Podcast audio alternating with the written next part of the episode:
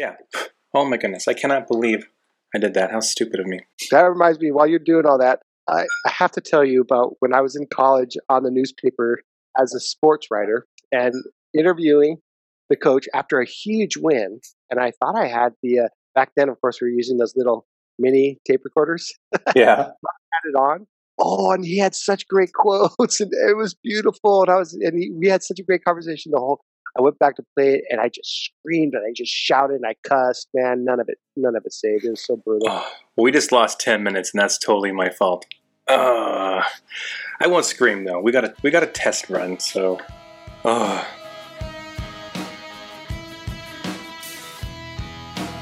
Welcome to Conversation on Tap, a podcast that seeks to promote intelligent dialogue in an age of echo chambers and self segregation.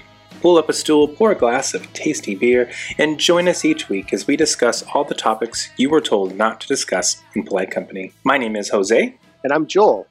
And Joel, you just came back from a weekend camping, correct? Yeah, we um, visiting our middle son who just turned 21 had to have a beer with him, but didn't want to pay for a hotel. So if you all out there want to camp instead of get a really expensive hotel in LA, make sure you go to um, and if you can get a spot because they're pretty tough. In Calabasas is a state park called Malibu Creek State Park. Really beautiful. There's some great hikes, and the mountains around there are just gorgeous and it's six miles from Malibu, from Pepperdine, Malibu area, and about four or five miles from 101. Super easy to get to, so that's what we did. And what did you do, Jose? Well, you know, this weekend we didn't really do much, but we went hiking on the Bob Jones Trail. It was about 5.25 miles round trip, which was nice. Awesome. That is such a great trail. And I don't know if you noticed, but off to the side, as you're leaving the parking lot, there is a um, little beer garden called the Secret Garden, which we like to hit. So those of you out there who love beer, hit up to the Secret Garden. They're all closed right now, I think, because of COVID, but they'll come back. That is awesome. That's a long walk. How long is that? It took, um, I want to say, like an hour and a half or something. Yeah, we're pu- we're you know we're pushing a stroller with a baby in it, so it takes us a little longer. Yeah, right on. Good for you. Yeah, I've been trying to lose weight. I've lost 20 pounds. I think I have 20 more to go, but trying to lose weight. Dude, that is awesome. That is really good. I mean, that is a big number, Jose. And uh, maybe one of the bonuses of COVID for sure is, I mean, I feel like we've been doing a little bit more than we usually do. Right on. Oh, thank you. I'm trying to eat better, trying to be healthier, cut out soda, less beer, walks. Uh, you know, my blood pressure has been elevated I'm on medication to you know get it down. Um, it's it's lower now than it was before, but it's it's still not where it should be. So we're trying out different medications with my doctor. Yeah, that's that is gnarly. Uh, the silent killer. Don't mess with it. Good for you. Yeah. Uh, speaking of alcohol or less consumption, we've done the same thing in, in this house, and we totally started drinking every night the beginning, probably to overcome our woes. And it was like gin and tonics and that type of stuff. And lately, we just we have like one beer a, a week. It's so trippy, and you'd think the opposite, but I don't know. Maybe we all were going downhill, and we kind of got slapped in the face and had to turn the other direction. Yeah, I think you're right. At first, it was drinking wine, beer, binging, and I did put on some quarantine pounds, but yeah, you know, it's it's a, it's been a year now, so I'm trying to bring it bring it down, rein myself in. Heck yeah. Yeah. Speaking of which, you know, Joel, I was just looking at this a minute ago. We have been doing this podcast for three years. I was I was hoping you were going to tell us, and I would have literally guessed two. That is amazing. That's great. I mean, large chunks uh, missing, of course, because of COVID, but and summer vacation. But man, that is super cool. I've enjoyed it. Thir- uh, three years, sixty episodes. We started January twenty fifth, two thousand eighteen. Damn, that's nutty. That is yeah, nutty. It's crazy. Here we are. So, what are you doing this weekend?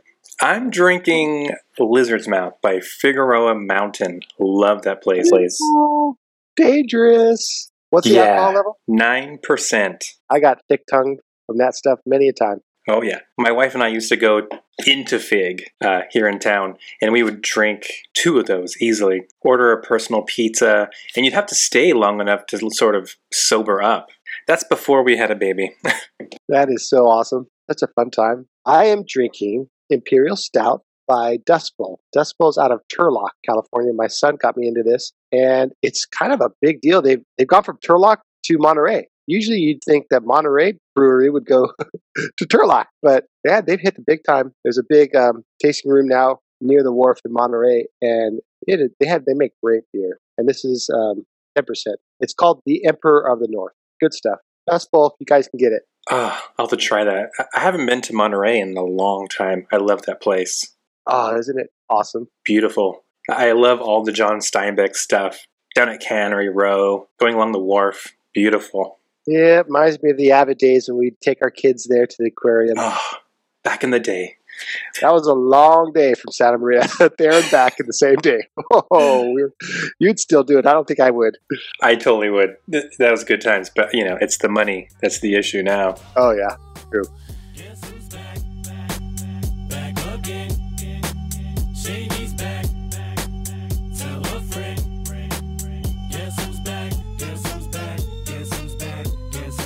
And now for the segment of our show that we call Fred Talks. In this segment of our show, Joel and I will each share one thing that we are passionate about for two minutes, though we tend to be a bit long winded, so that's not a strict time limit.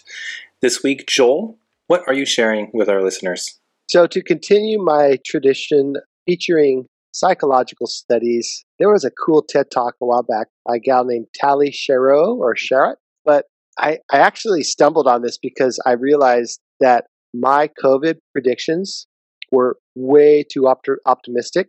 And my Trump predictions when he was first elected were way too optimistic. And I tend to be foolish about my predictions. I, I, I tend to be way too optimistic. And so I was kind of doing some research on optimism versus uh, pessimism and found out that it's actually okay.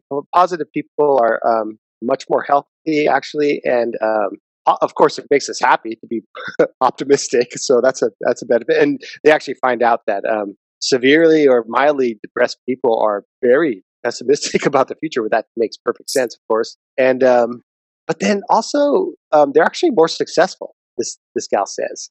Wow. Um, and and that may be because they, eh, you know, what we expect to happen is often what we work towards, and so our actions might kind of um, mirror our expectations. So, but that's kind of interesting. I'm just very interested in this question of to what extent is positive positivity like detrimental though to your life and to society. I think that we could be so positive and so optimistic that we totally miss the future. And i'm really interested in where our country's going. And so that's kind of why i wanted to research this and if we're as a country possibly missing things signs you know that that we are in for semi cataclysmic events but i always worry about that so anyway that was kind of interesting. Um, one kind of interesting thing that she did bring up, I want to briefly talk about before we move on.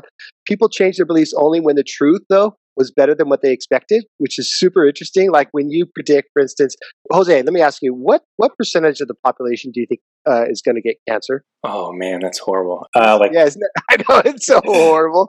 I don't know, like twelve percent. Okay, so the actual percentage is pretty scary. It's thirty percent.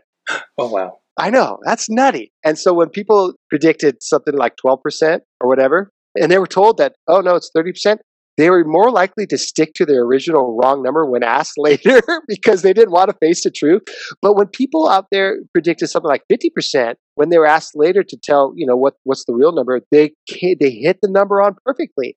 And that is like, that is scary as humans that we, we push away the truth sometimes. And it, I don't know, it could forebode bad things. I don't know. I'm really interested in this type of stuff. That's so fascinating. Yeah, isn't it? That our positivity, maybe yeah. our, our inclination to be positive, could be detrimental. Yeah, yeah, it's got both.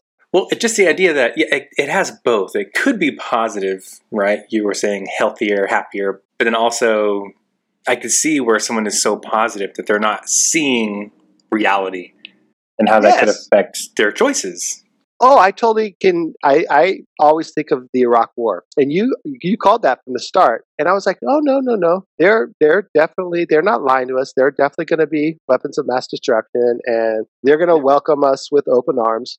And I was just being entirely stupidly optimistic. And after that, I told myself, you know what? Do not be so naive anymore. But you called that, and but you know another friend of ours who was on the show said, "Oh no, Trump's going to win," and we're like, "Oh no, we're not that stupid." And and so that was both of us, you know, got that wrong. It's just super interesting. I, I think it, uh, one of the most important skills is being able to predict the, the future. I think that is so huge, and wise people can do that. Yeah, you have to read the tea leaves. Yes. And, and I thought at the time regarding Trump that the GOP would be more responsible than that, but I was wrong. No, and they have pro- proven themselves to be bad actors again and again, and I've got no faith. I will never trust them anymore. Jose, I'm so interested. Well, I mean, I shouldn't force you into the religious aspect of Red Talks, but I hope you got something. I really do. I look forward to what is Jose going to bust out this week. This this week it wasn't. This is more of a news item of interest and less philosophical or theological. But you know, you had COVID. We know people who've had COVID. The second oldest person in the world just got COVID and survived. Oh, all right. This totally has to do with optimism. Optimism. so cool. Yeah. The vast majority of people would totally say that person is a goner. Right, totally. She's 117 years old. Wow. Yeah. That is so cool. So her she's a French woman. Her name is Lucille Randon. She's the world's second oldest person at the age of 117 years young. Can you imagine living 17 years after 100? That's crazy. She's lived through the 1918 Spanish flu, two world wars, Vietnam War, Iraq War, all kinds of SARS and all kinds of other viruses and whatnot.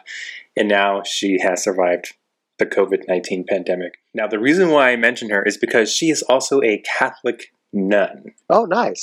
Yes. So her religious name is Sister Andre, um, named after her deceased brother. She's blind, she's confined to a wheelchair, but she clearly has a lot more life left in her.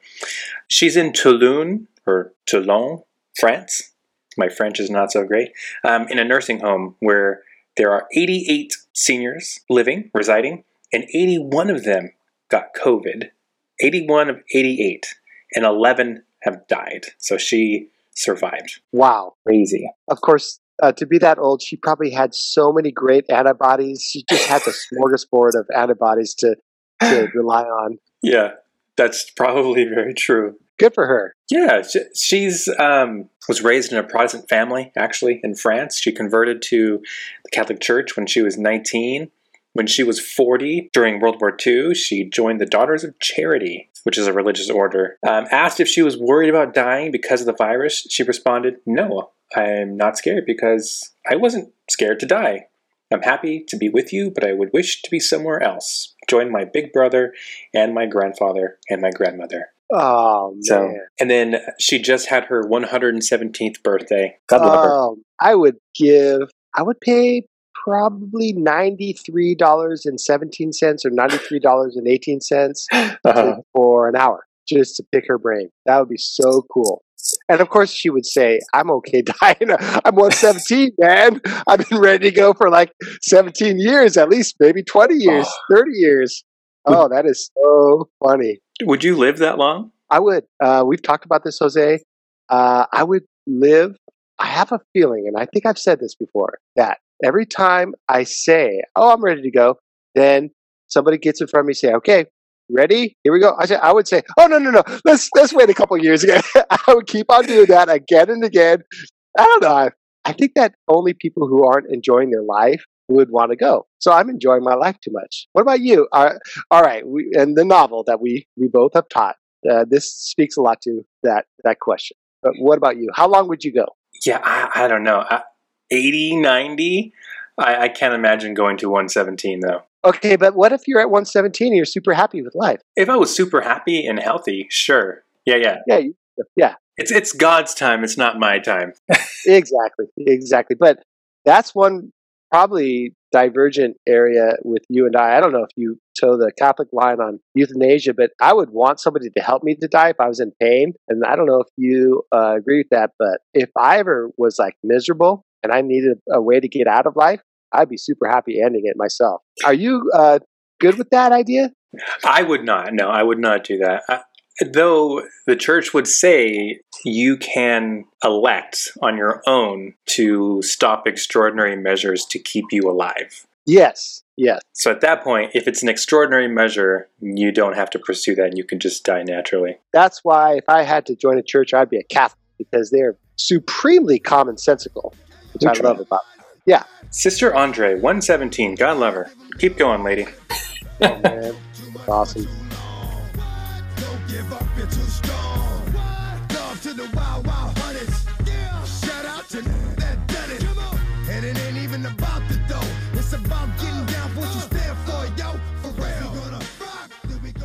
For the main segment of our show, Joel and I are going to go over some questions that I found in a book called The Book of Questions by Gregory Stock, PhD.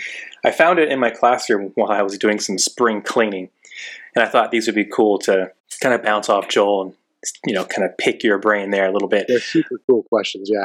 All right, Joel. So here are some questions that I've pulled from this book. Um, I'll try to keep us on a three to five minute uh, time frame here, so we don't go too long. First question: What inspired you, Joel, to be a teacher? And as a follow up, what inspired you to be an English teacher? I don't know if English teacher would be the best um, thing because I, I wanted to be a teacher because I mean the thrill of something just knocking me off my feet when I learned something super cool is just magical. And I've always just wanted to impart that. I don't know if I've been able to. It's so hard. I mean, thinking you can do it and, and actually doing it is so different. But man, I love learning. And I think most teachers do so much. And of course, I love reading. I just, I just, I spend way. Is it? Can you possibly read too much? I just love reading, and I just so I don't read as non or fiction. I read nonfiction, and anyway, that's where I am as far as a teacher. Jose, I'm super, super curious why you wanted to be a teacher. Oh, so for me, I, I had all sorts of careers I wanted to pursue, but when I was in high school, as a senior in high school, a teacher, Jeff Cooper, invited me to be part of the Avid program, to be a mentor in Avid. And so being a mentor was like, okay, this is something I want to do. I want to teach. I want to be part of education. And then I had a teacher in high school, Mr. Johnson, Mr. Sam Johnson. He taught psychology, but he also taught US history. And I was like, oh, I want to be this super brilliant, insightful history teacher like Mr. Johnson. So it was kind of these twin um, experiences that really kind of inspired me to be a teacher. And then, you know, I, I started at El Camino with being an aide and helping out teachers and, and working with kids. And it really just impacted me so much to see them learning and to see the struggles they go through and all the challenges they have to overcome disabilities or, you know, socioeconomic um, impediments, what have you. It, that all inspired me to want to be a teacher. And of course, I'm super into history. I love nonfiction books like you politics. So for me, U.S. history is what I wanted to teach, but I taught English for about eight years. Yeah, Eight years. head. Um, also beyond that, Yeah, and so and so for the last couple of years, I've been a U.S. history teacher. So um, and I'm so glad you brought up Mr. Cooper because he's inspired so many students, and it's a little shout out in our humble little podcast. But I think that any teachers deserve, you know, who have inspired deserve it. Jose, if you were to die suddenly, this is such a great question. What would you most regret not doing? I have no idea what I'm going to say. There's so much. yeah, that's the crazy thing. I guess the goal is to die and not have regrets. But if you die suddenly, at, at this point in my life, you know, I would regret not being able to finish my life with my wife and my daughter, of course. But I think I would also regret not traveling. You know, so much of my life has been school, college, working to pay bills, being a teacher, and I've not really gotten to that point in my life yet where I have the time or the income to just be like, let's go to Hawaii, let's go to France or Italy or England or what have you. And that's something I really, really want. I want to go to Italy and I want to go to Rome and visit the Vatican. I want to go to London and cross the bridge. There's all these things I want to do. I just need the income uh, and I need the time. So that that that's my regret. That would be my regret. I was where you are for the public. If you don't know it, teachers start out very humbly, but we do end up making. I'm making over a hundred thousand dollars now, and a lot of people in the public be like, "Holy smokes, teacher shouldn't. If you average it out, it's not what a normal college uh, graduate would make. But anyway, Jose, you'll you'll get there, and um, I'm getting chicken skin, as they say in Hawaii. Imagining us on the beach, sitting there watching a sunset on my west side of Kauai because uh, we are going to live there. We already have it all arranged now. We've, that's finally come through. We're going to live on the west side of Hawaii, and, and you and I shouldn't. I don't know if your wife wants me to say her name, and, and your daughter and your other kids, maybe. Uh, that is giving me chicken skin, as they say in Hawaii. Uh, I would love that, Joel. Just, I would love to go to Hawaii with you guys, regardless, because you guys are the pros. I want you to take us at some point and show us where the you know the cool local spots are, not just the touristy spots. Exactly, and that's that's the thing. You uh, you can see it and still have a great time in Hawaii without any of the culture. But the, to me, the culture is what you'd miss, and I would just really I would try to infuse the culture into your visit and and the love of the of the land and and the traditions that Hawaiians have. Oh, I would basically, by the way, say the same thing. I would miss um, not traveling and also my grandkids. I'm looking mm. forward to just being with my grandkids in Hawaii and all over the world or just here in my house. So yeah, we agree with that. And so okay, so that kind of ties everything in with Ohana, Hawaii, family. I don't know how much you want to talk about your kids on here, but is your oldest son is he uh, looking to get married soon? Uh, I wouldn't want to speak for him. You you could assume that probably is, is all I would say. But um, yeah. That's fine. Okay. Third question. All right, Joel, this is where your positivity will come in. Will the world be a better place in a hundred years or not? One of the most striking things when you ask people, and it actually breaks down by race, um, what has happened with the violent crimes in the last, you know, 50, 30, 20 years? And especially white people, it, oh, it's gone up. And when you ask about the other things, even like wars and diseases, or even like income, like the world income, has the world income gone up? A lot of people, maybe, I think it's actually most people are pessimists. And I think that there's no chance that the world won't be a better place in 100 years. The, the only thing, the little kind of voice in my head say, there is going to be a point when individuals are so powerful because of knowledge and ability to make things with like um, the ability of technology to make um, individuals very, very powerful. Like, for instance, I think in the future we'll be able to not maybe make a nuclear bomb, but make things that are super, super destructive. That might get in the way because there will probably be nutty people with this power. So that's the only thing that scares me. But I think maybe technology will find a way to get past that. So that's where I am on that. I'm very, very optimistic. I'm a super optimistic person. I think I'm optimistic as well. I would say that if I had to guess, things will be better in a hundred years. Because I think if you look at the course of history, things do improve. The arc of history bends towards justice, as Barack Obama loves to say. Yeah. And so I think as time goes on, rights will expand, people will become more open to economic justice, social justice. Technology, I think, will greatly improve, maybe to the point that we're able to help the poor or developing nations kind of catch up. Yeah. Maybe we'll have more time to have leisure and less working time if technology is able to pick up some of these more menial or you know kind of repetitive tasks. So i totally agree. I mean the artistic pursuits are going to increase and that's going to make people's quality of life just increase so much. Yeah.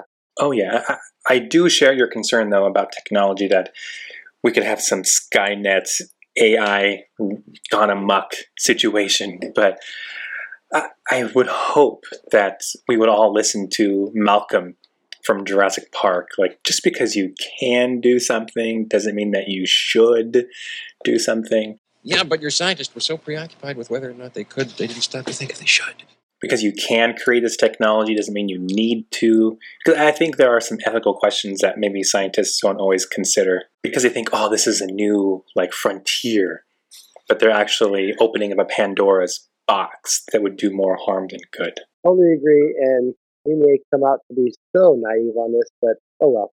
I think that if you're going to err, we don't know. That's the bottom line. If you're going to err, you, you've got to err on the optimistic side Otherwise, you just curmudgeon. And man, when curmudgeons are wrong, you could have been optimistic and you got it wrong on the wrong side. That's bad. All right, if you could gain a superpower, what would it be, Jose? I'm super because you are a superhero guy. I actually thought about this question because there are so many, you know, superpowers out there. And I thought, well, maybe I could be like Deadpool and sort of be invulnerable or have a fast healing factor. Um, I thought, well, you know, it'd be cool to be invisible. Like when I was in high school, I would have said, it'd be cool to be invisible and go into the girls' locker room or whatever. But I think now, as an adult, I would love to fly. It'd be so fun. Just fly up in the sky, fly across town, fly up and be with the clouds, maybe flying alongside of some birds or geese, airplanes. I don't know. That, would be fun. What do you think, Joel? There is such a good um, This American Life on whether you choose invisibility versus flying. And uh, but mine would be I just thought of this, by the way, right now. I would love to have the superpower of being able to predict the future. I would be such a idiot and scold though. I'll be constantly going around scolding people like, "Hey man, stop doing that! Stop doing that! Whoa, whoa, whoa, stop that!" I'd probably be like the least liked person in the world. Like, I know we know we know some people that are scolds, but they end up being right. But uh, uh I don't know. But I, I, I think my um, superhero um, moniker would be the prophet, and I, I, I think it'd be super because I'm always into not intelligence. I think people overhype intelligence. Wisdom is way more important than intelligence, and and wisdom to me is just being able to predict the future entirely. So that's fine. Have you watched that movie, The Dead Zone, with Christopher Walken? I am so old. I think that I have. Why wouldn't I? Isn't that a um, King novel? That yeah, yeah, I'm pretty sure. Yeah, it's a Stephen King yeah, it's a Stephen King novel made into a movie starring Christopher Walken, and he has that power. Like if he touches someone, like if he grabs them by the hand, he can see their future. It's like, oh my god, you're gonna go into a car accident. You're gonna you're gonna die. Like that's a terrible impression, but yeah, he. that was actually see. really good, and that makes me totally want to go watch that right now because that would that's a curse. Also, I mean, it's a total curse being able to see that. Yeah, it's a great movie. So I, I yeah, be the prophet, Joel. If you had the power, that's what you should be. That'd be cool. It'd be cool and it would suck. Yeah. Uh, Jose, what was a dream that you've had that was so vivid that you still remember? These these are freaking awesome questions. Yeah, this this book has a lot of great questions. These are just a few from this book. There's like 200 questions. Man, I used to be in a, a class on dream interpretation when I was at UCSB. Oh, yeah. I bet that was not scientific. No, well, the thing is, is it wasn't very scientific, but it, it, it, was based on a lot of work by Freud, Jung, all these sort of famous psychiatrists. But it was super fascinating, and I, I kept a dream journal. I wrote down my dreams. But after that, after that class, I cannot remember my dreams. So, like for like over ten years, fifteen years, or whatever, I've not been able to remember my dreams. But I, there was a dream I had a recurring dream I had growing up where see it's hard to even now rem- remember but going out into the field i used to live in Orcutt and behind my house was this huge field this gully like so our house would be like kind of up on a hill and it would slope down into this big field area and so i would be going out there and there would be people who would try to chase me and hurt me and they would throw things throw objects and so i would try to make my way out of there and get home, but I couldn't. I'd get lost. Yeah, so I had that same dream over and over and over again growing up when I lived over there. Man, I love that. I love dreams. I love the ones we can remember and how weird they are. Mine was, mine always, my most powerful are always in church. And I am the most, I hate formalities. I just hate, I don't know what it is. Hawaii is kind of informal and not. And uh, church is super formal, and sometimes formalities get in the way of doing what's right. And one time in church, in my dream, uh, baby was either stunned or hurt or something, crying because you know you're not supposed to cry in church. And I woke up crying from that dream because I was so sad for that baby. And uh, that is so so like important for my like philosophy of life, like not allowing, you know, like with Hawaiians, how the church said you can't hula, you can't surf, you can't do fun things, and it's super like really important. And but that man, I cried so hard waking up from that. I'll never forget that dream. you can't like tell a baby not to cry. You know, that's a beautiful thing. You know. But anyway, yeah, I don't mind getting rid. Hey, get that baby out of here. Make that baby go back to the you know the kids' room. That's that's okay or not. You know, I have no problem if the baby wants to cry. It's hard to listen to the sermon when the baby's crying, but that's an awesome part of life. No, that really is. And, you know, at church, sometimes, you know, kids will run around and play and cry and, and whatnot. It's very democratic, I must say, when you're in mass or in some church service and kids are running around. And you will have that sourpuss who kind of scolds or has that. And here's the deal: it's the formality to me that causes that sourpussness. Is that a word?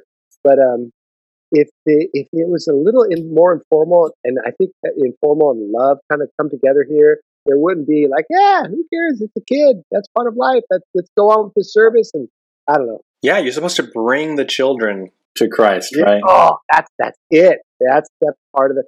That was part of my dream. You know, let the children come to me. Yes, Of course. Thanks for bringing that part up. All right, Joel, next question. Have you ever killed an animal and ate it? I um not a hunter, but like I think the very first time I ever killed an animal, I was every year. Me and my buddy would, uh, my family would go to Sur, and one of the most, in my opinion, beautiful spots in the world to camp. And there's a beautiful river full of crawdads or crawfish, or depends on what part of the country you live in. And so we would go down, believe it or not, with master snorkel from the top of the river, the gorge is what they called it, to the bottom, with our nets and our masking snorkels, and we'd catch about three or four crawdads. We actually got caught once by the ranger. You're not supposed to eat the crawdads in the river, but anyway, we picked them up, and that was probably the first time I ever killed an animal that I ate. And it was tiny. It was literally one little tiny mouthful, and it was good. We, we uh, fried it up in butter, and the ranger caught it, and we were kind of like, "Don't do that again." And then I've fished with uh, the great Larry McMorris from El Camino. Jose, you too. I was dating this gal. You might remember her from way back when. And her dad thought that I was not very, I don't know, I wasn't very manly. And so her dad was an outdoorsy kind of guy, and he's he invited me to go fishing with him. And so I, I finally decided, okay, I'll go. I didn't really want to, but sure, why not? And we went out to uh, Port San Luis, got in a boat, and sailed out to go fishing. And I was fine. I, I used his fishing rod, cast my my line, and after a few minutes, I caught this huge fish. It was massive. It was like orangey red. I think it was like rockfish or something. Hell yeah. You taught him who's man. That's right. And I, I reeled it in. I had some people helping me, and I brought it on. And someone came over and put it like in a burlap bag, and they gave me a club. And I was like, "What? what? Ah. what? What? What? What do I do now?" And like, "You hit it." I'm like, "What?" So I'm like meekly hitting, clubbing this poor fish in this bag as it's flopping around. And he ended up taking the club and killing the fish, doing the coup de grace for me. I could I couldn't kill it. And uh, ultimately, what happened was is I threw my line out again, and it got caught on another person's line. And so we brought our poles in, and I went to untangle our lines, and the lines spinning as they unspun, I guess, you know, became untangled, disentangled, and then watching the boat and the ocean go up and down, I just like instantly was overcome with seasickness and vomited. and I spent the remainder of the boat like in the little room, just laying down, wishing I was dead. Oh, I just, I just, I keep on thinking of this father thinking, oh, this, I would own it, man. These guys are wrong. This uh, toxic masculinity and this idea that hunting it goes along with it is so ridiculous. And so Yeah. every chance I have of being like effeminate or whatever around these fools, I just want to push that, man. That is awesome. And just Yeah. see how they did. Was he, um, was he disappointed, Jose? He was proud initially that I caught the fish, but then disappointed Like that. At the end. It's, it's symbolic because that's such a chance deal, like catching a fish. like, yeah, your femininity was totally obscured by uh, something, and you were able to catch that fish. Yeah, and then to make it worse, I was totally grossed out because when we got back to you know the dock, you know, he put all the fish like in this trough and like gutted in, peeled every, all the. and I was like, I can't watch. I'm gonna go stand over there. oh, that's funny. It was not good. It was not a good situation. Jose, who is one of your oldest friends, and what has maintained your friendship? So it's, it's funny because I actually moved around a lot growing up. I didn't really stay in one place more than a couple of years, but when I got to high school, my life became more consistent in where I was living. And uh, I became friends with this guy named Philip. Um, you might know Philip. He went to your guys' church. Yeah. Yeah. Totally. Super cool. And he got me into punk rock and, you know, we would he would drive around town and we'd be in his VW bug and Yep. rocking out to our punk rock and we got arrested together and we had all kinds of fun adventures so and we're, we're practically neighbors now he lives like two doors down we keep in touch and it's we're adults it's funny you know we're both approaching 40 and How So do, do you get to see him often? I see. I don't talk to him that much, especially now during COVID. But um, we've invited him over to our house a few times, and he's come over and he's brought me things for my house, and we'll talk. And every time we talk, it's like we're just picking up a conversation that we left off, you know, not too long ago. It, it just we just fall back into the same rhythm, the same jokes, the same inside jokes, the same sort of humor, and Oh, I love that. And your your expression falling back is so perfect. It just it happens so naturally, just like falling right into the old habits. Yeah. it's just like wow, we haven't seen each other in ten years, and we're uh, talking as if we haven't, you know, missed a day. yeah, as though I just as though I just talked to you yesterday. Yeah, it's funny. Yeah. We're both married now, and yeah, it's it's trippy. It blows my mind. So I have uh, two in town and one on the East Coast that we like formed a super tight bond from third grade, literally third grade, and we constantly text still. And when we get together, which is super rare, it is just like, man, we have not missed a beat. It is crazy. I mean, what I love is just busting a gut because when I get together with these guys, it's just, I mean, it is funny. It is so funny. They bring up stuff that is we were so nutty and goofy and just lame back in the day. And we bring that stuff up and it's just you just cry. You cry from laughing and it's so beautiful. And then I have I have a, a buddy though that we didn't meet till junior high. And this guy we like really bonded because of music. We love to play guitar and we love the outdoors and he, this guy is more liberal probably than the other ones and so we bonded on that and that guy became a teacher so that is really fun to talk shop with him on that. Yeah. You know what? Old friends are just so important. It's like an old shoe; it just fits. Yeah. You just fall into it. That's right. I like that. All right, Joel. Next question. Moving along here. Who do you admire most, and how does that person inspire you? All right. So, Jose, you sent these questions to me beforehand, and this one took a bit. I um, would have said, like John Muir, until he was called out for being, I don't remember if it was racist or I think it was racist. Yeah. And, you know, I don't totally agree with the whole cancel culture at all, but enough to say, yeah, I can't have him on the top anymore. I think Nelson Mandela, though, would probably fit the bill just because, I mean, that guy gave up everything, seriously, to help a boatload of people. And it worked too. It actually ended up working. And that guy's a stud. So I would have to go with Nelson Mandela. If you guys want to bone up on his life, his imprisonment on the island outside of South Africa and his steadfastness for his people. I mean, it's it's not great for the Africans still, but it's getting better. Jose, what about you? Okay, so I have a couple of answers here. Um, so first of all, just immediately, I would say my wife, Christina. She definitely inspires me. You know, she is someone who is so big-hearted, so generous, so giving, and uh, she's very faithful. And she's really um, encouraged me and inspired me to, you know, be more serious in my faith, to take more time to be in prayer, reading, you know, the Word, the Bible. So she's really been, yeah, a big influence, uh, very inspirational in my life. And one of the things that really drew me to her initially was the fact that she was so giving. You know, she would go out of her way being so selfless for other people. Even me doing this podcast, you know, she's taking care of our child, taking care of our child, so I can I can do this. But Jose, um, this has nothing to do with what you just said, but I want to retract what I just said and actually say my wife also was my. I'm just joking. I have to do that because uh, you totally. Uh, you, I mean, that's so true. We can only do what we do because of our foundation. totally, and I'm not just saying that to to get brownie points. It's it's No, no, true.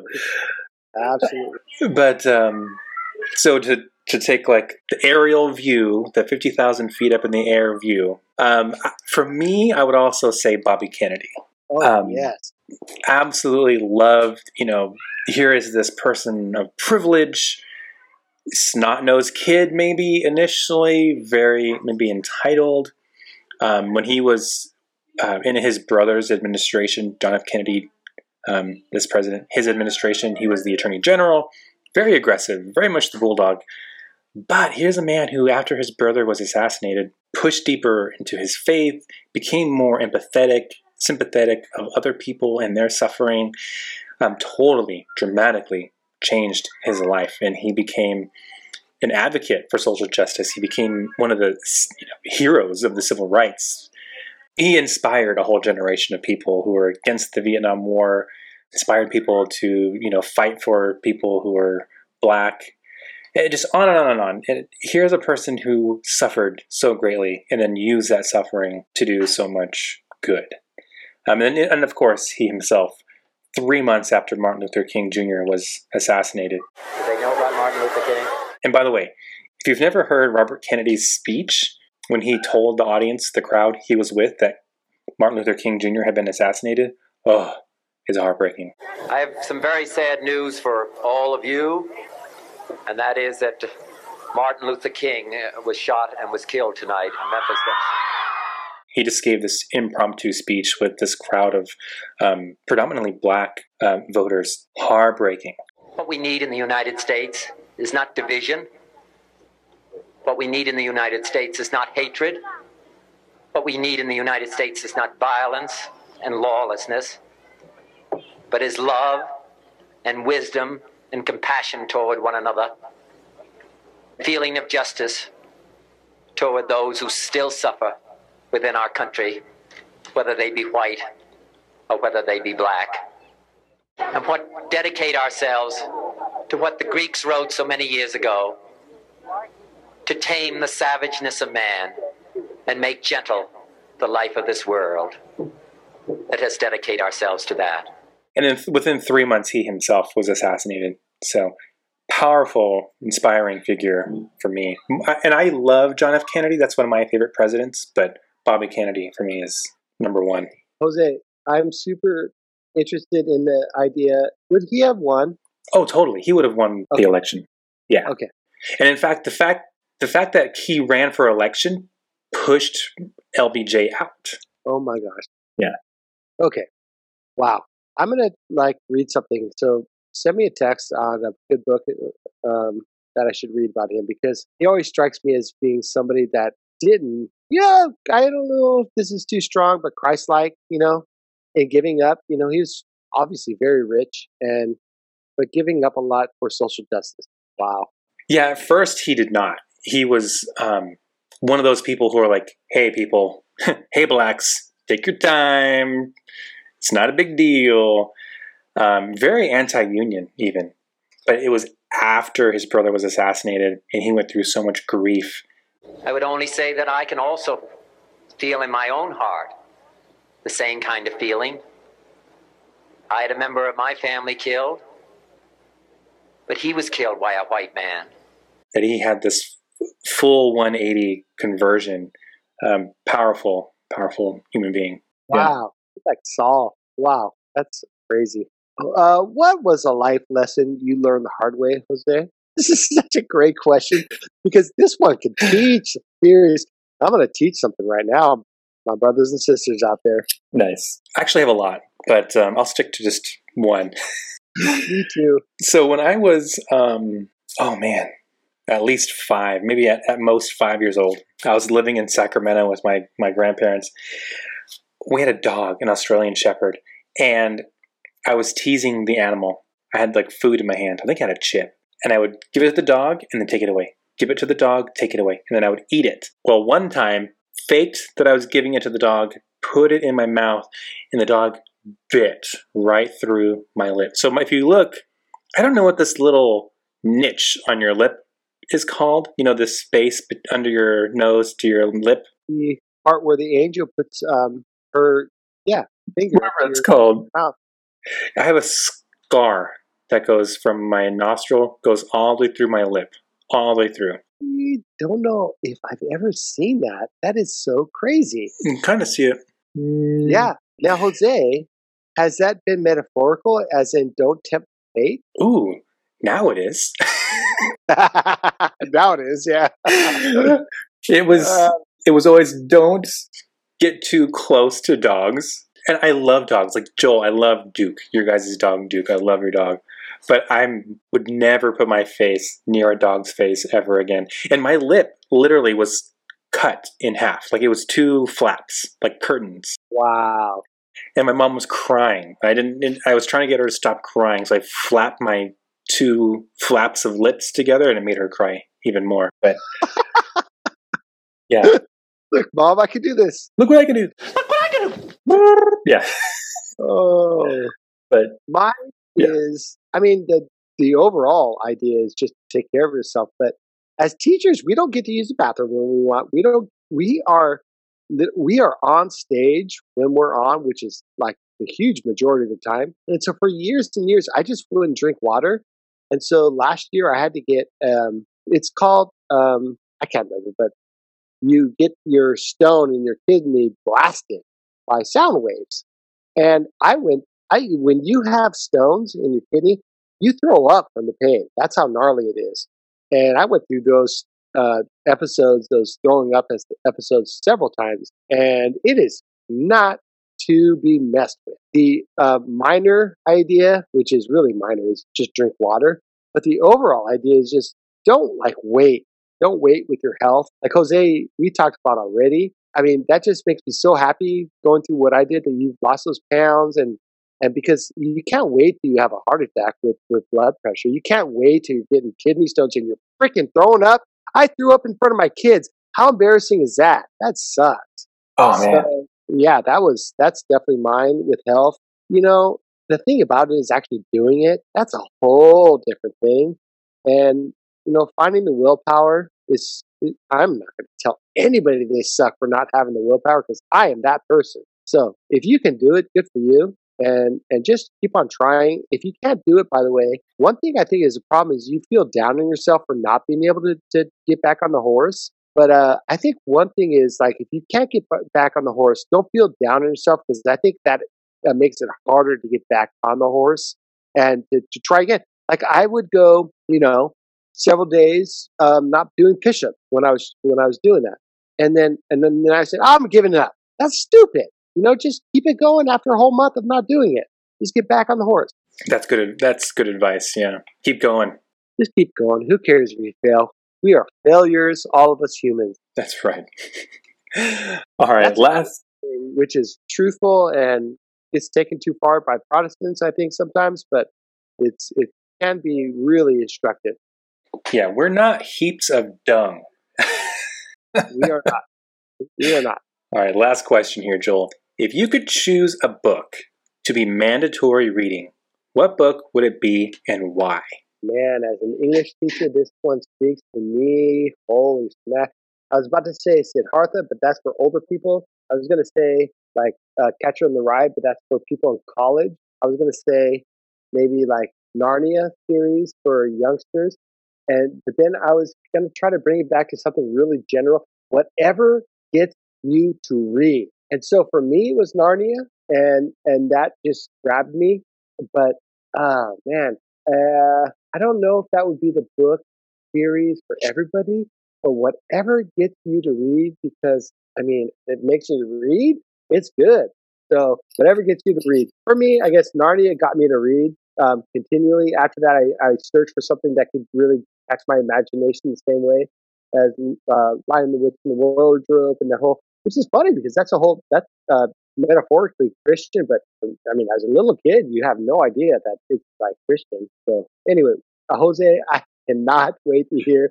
If it's nonfiction, I am going to do a backflip. That's funny. So, okay, so just to add on to what you said, though, did you know that contemporaneously, J.R.R. Tolkien wrote Lord of the Rings? Because I could totally pick that too.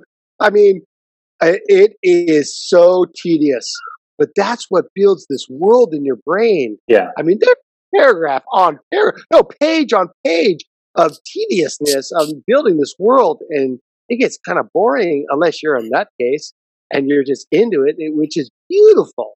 Wow, that's cool.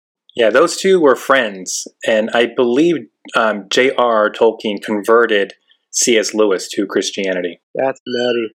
But Especially because Chris uh, Lewis was is the number one, right? Come on, Mhm. apologist for Christianity. He, who would have to be number one? oh yeah, I'm reading several of his books right now. He's so good. Mere Christianity. I've read that, and I, so many of his books. Yeah, Oh, he's so good. he's just he's a master. Yeah. So if I were to say, I would say one, obviously, I would say read the Bible. There's so much good literature in Heck that. yeah. And I, as a as an atheist slash agnostic, hell yes. And if you, I mean, you're an atheist and you stay away from the Bible because you're an atheist, that's baloney. you're missing out, basically. There's so much um, Proverbs, you know, the Psalms, um, just the stories, everything is so good. Um, in, in addition to that, though, I would say, you know, I'm going to say a fiction book, actually, Joel. Oh, you are surprising me and making me. I'm so curious right now. So, as you know, I spent a lot of my life, my formative years, being anti war. 9 11 was a very, like, a turning point in my life. And, and then the wars that followed, Afghanistan. And one of the books that I've gone back to repeatedly is a book called The Things They Carried by Tim O'Brien. Have you heard of this novel? I think just very, very minimally. It's it's it's a I- fictional memoir. Really, It's it's one of those books where it's like partly true, but then there's also elements of fiction in it. And so it's about this guy, Tim O'Brien, and he goes to Vietnam. And it's this whole story of this man who goes into the fog of war. And that's why there's fictional elements because what do you remember? And then how accurate is what you remember? And then sometimes the fictional things your brain invents is more true than the actual events. Yep. And he spends a lot of time in this book, The Things They Carried, saying, I carried this gun and it weighed X amount of pounds. I carried this canteen. And he goes through and he says all these things that he's carried. But the one thing he doesn't explicitly say, I guess, is the trauma, the memories, the experiences. Those are the things that he carries even to this day. It's a powerful, powerful story. I would recommend that to everyone. It, it shows kind of the horror of war, the, the fog of war, the, the bizarre nature of war. So that one of the characters, his name's Lemon, and he steps on this landmine and it blows his body to pieces. He's just brutally killed in this landmine explosion. And in the author's telling, he slows down time and he's describing this explosion in beautiful terms. Even though it's a horrific, horrific experience, he's explaining how beautiful it kind of looked. And the next moment, it, they're climbing this tree, and the guy, one of the other soldiers in his platoon, starts singing a song called Lemon Tree. I've never heard the song before. There's a song apparently called Lemon Tree, and he's singing this song called Lemon Tree as they're taking the guy's arms, legs, body pieces out of this tree. ouchie, wawa. Yeah, and there's another character named Kiowa, who is this Native American dude, and he's one of the most wise characters of this book. And his death is just he just slowly sinks into sh- and he drowns. It's this huge sewer. It's just powerful. My goodness. So I recommend this book. It's it's really fascinating. There are moments where it's depressing, but it is there is a positive tone to the book. But also, uh, some people need that because we need to be like really, um, hey, let's not go to war. Let's Yeah. just not. But for me, it was Catch 22, which is a lot of people's favorite book, and it was my favorite book of all time. And I didn't bring it up because most people are just my kids will not read it; they're just bored to death of it. But I couldn't get enough of it. It's like kind of ma- like Mash, you know, the, the TV series. Wow. Oh, I can't wait to pick that up, Jose. Yeah, check it out. And a book that's I would say would be a good companion to that would be um, Johnny Got His Gun. Have you ever read that book? Yeah, you told me about that book. I read it, and go go read that. So that's the one that you told me about a long time ago, and I read that. Go read that. Yeah. Oh, crazy book! It's so good. So, for people who don't know the premise, I believe it takes place during World War One, and this character he gets blown up and he survives, and because of like modern science, modern medicine, he's able to be kept alive. But he has like no jaw, so he can't speak, no tongue. Um, I believe he's b- blind. W- were you ever like drawn to that as a a, a speaker um, with your hands and like a, a non-typical communicator? I never, I never thought of that. That's a good point. Yeah, being able to communicate in other ways besides verbal communication. Yeah, Yeah. yeah. Depressing because he communicates using SOS by hitting his head on a pillow. Oh. So it's really good. Woo. Another powerful anti-war book. But check it out. The Things They Carried by Tim O'Brien. Yeah, I hate metaphors. People bring up metaphors. Come on, metaphors are real, people. They Yes. are real. powerful. Yep.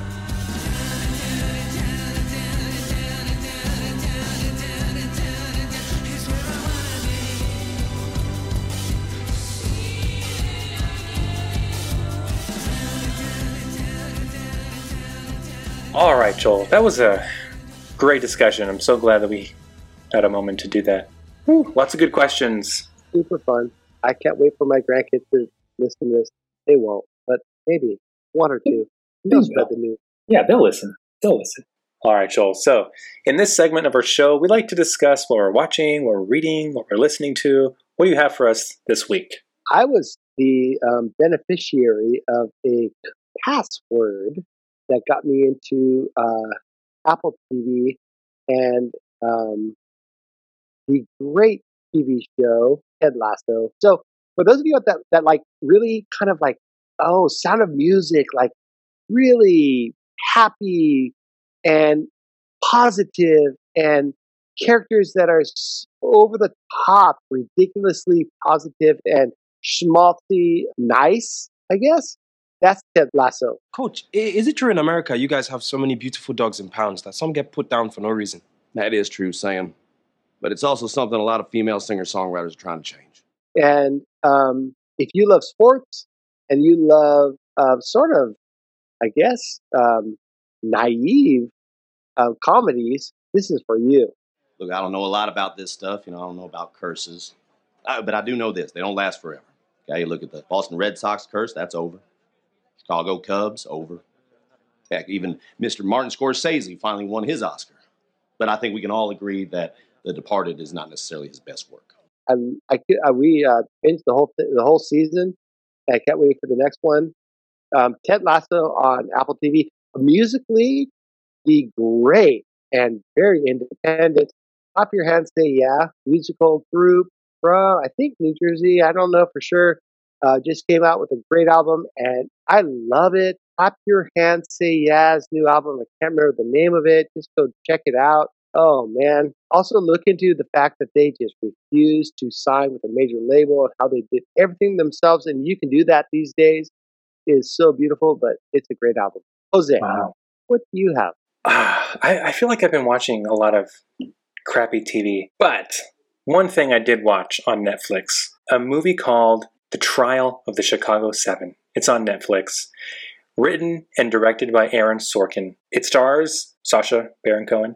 Uh, he- he's brilliant as Abbie Hoffman. You so, got me at Sacha Cohen. so good. Eddie Redmayne, he's Tom Hayden. Joseph Gordon Levitt, he plays the prosecutor, Richard Schultz.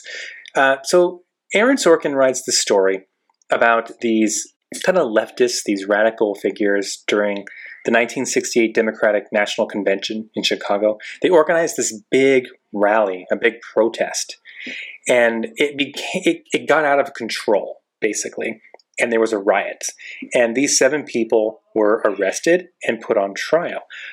Very timely, right? With all the Black Lives Matter protests and now Trump, yeah, impeached for inciting a riot. But the riot was not a riot initially, it was a peaceful protest, but it was the Chicago police, the National Guard, who escalated the situation. They incited it. The city of Chicago could have helped because they went to apply for permits. They asked for help from the city. The city refused to help them. We want to underscore again that we're coming to Chicago peacefully, but whether we're given permits or not, we're coming. And so as they go on trial, and by the way, the the judge, his name is Judge Hoffman, and so he repeatedly insists that he's not related to Abbie Hoffman, played by Sacha Baron Cohen, keeps insisting of no relation. And at one point, Abbie Hoffman says, "But father." so it's so funny. But you see, through, as the story progresses, that these people are very passionate. They're um, protesting wrongs, like the Vietnam War primarily, and kind of the corrupt process of the Democratic National Convention. And it shows how they wanted to just peacefully protest, peacefully assemble, but the police continually harassed them and ultimately beat them savagely. And the police got off scot free. National Guard got off, got off scot free. But these seven people, uh, you know, they ended up being arrested and punished for basically, you know, trying to gather and speak uh, truth against the Vietnam War. But uh, the establishment didn't want to hear it. When we walked in here this morning, they were chanting that the whole world is watching. So check it out. It's up for lots of awards, the SAG Awards, Golden Globes. I'm sure it's got a bunch of Oscar nominations as well. Sacha Baron Cohen, so good. Hilarious, but also very serious and dramatic when he needs to be. Love when I get something that very night that is going to make my night just beautiful. Thank you so much. Go check it out, Joel. It's good. It's on Netflix. I am going to do that. Everything I I mean, I love the guy. So everything he's done, I love. So good. All right, guys, thank you. That's all for this week. We appreciate so much that you joined us here on our humble little podcast. You could do us a huge favor, though, by subscribing to our show wherever you listen to podcasts, such as Stitcher, Podbean, Google Play, or Apple Podcasts. And be sure to rate our show and leave a review. Your rating will help others find this show. And be sure to find us on Facebook, Instagram, and Twitter at Conversation on Tab. Thanks for listening. So good talking to you, Joel. Thanks, everyone. Cheers. Yes. Cheers. That was fun, Jose.